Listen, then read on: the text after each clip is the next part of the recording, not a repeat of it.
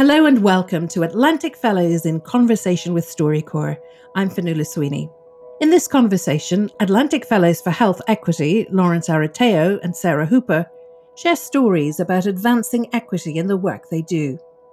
Law, who's based in Manila, Philippines, works to defend human trafficking survivors in court. Sarah works on health advocacy in San Francisco. She's executive director of the UC Hastings Consortium on Law, Science and Health Policy at the University of California, San Francisco. She's also lecturer in law at the UC Hastings College of the Law. The law school has a clinic that provides free legal assistance to low income patients in the healthcare system. Now over to Law and Sarah. Is there a story you can share that captures the work that you're doing right now, Sarah? Well, I'll tell you kind of a personal story. My grandmother has fairly advanced dementia, and she was hospitalized earlier this year. She couldn't be discharged home because she needed care in another facility, but the bank wouldn't recognize the legal forms that she had created to appoint my mother and my aunt as her agents. I was able to call the bank to resolve the issue. But I think about how many people who are not getting the care they need because of these barriers.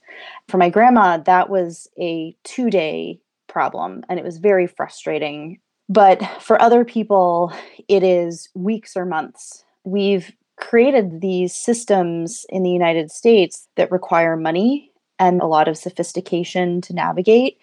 And so, part of what drives my work in the clinic at Hastings in San Francisco is how can we provide medical legal family for people who don't have it?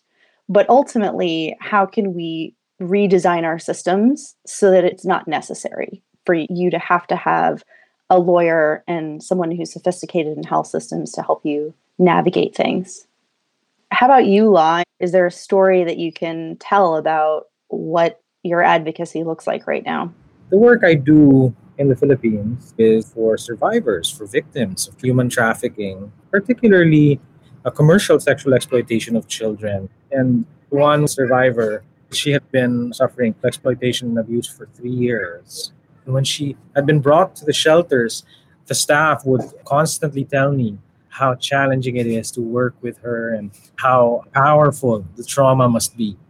I helped the social workers in the shelter talk to her about look people care about you and the anger and the things that are coming out of your mouth. We know that's not you. These are the effects of your soul just being torn apart. And knowing that allowed her to get in touch with receiving help.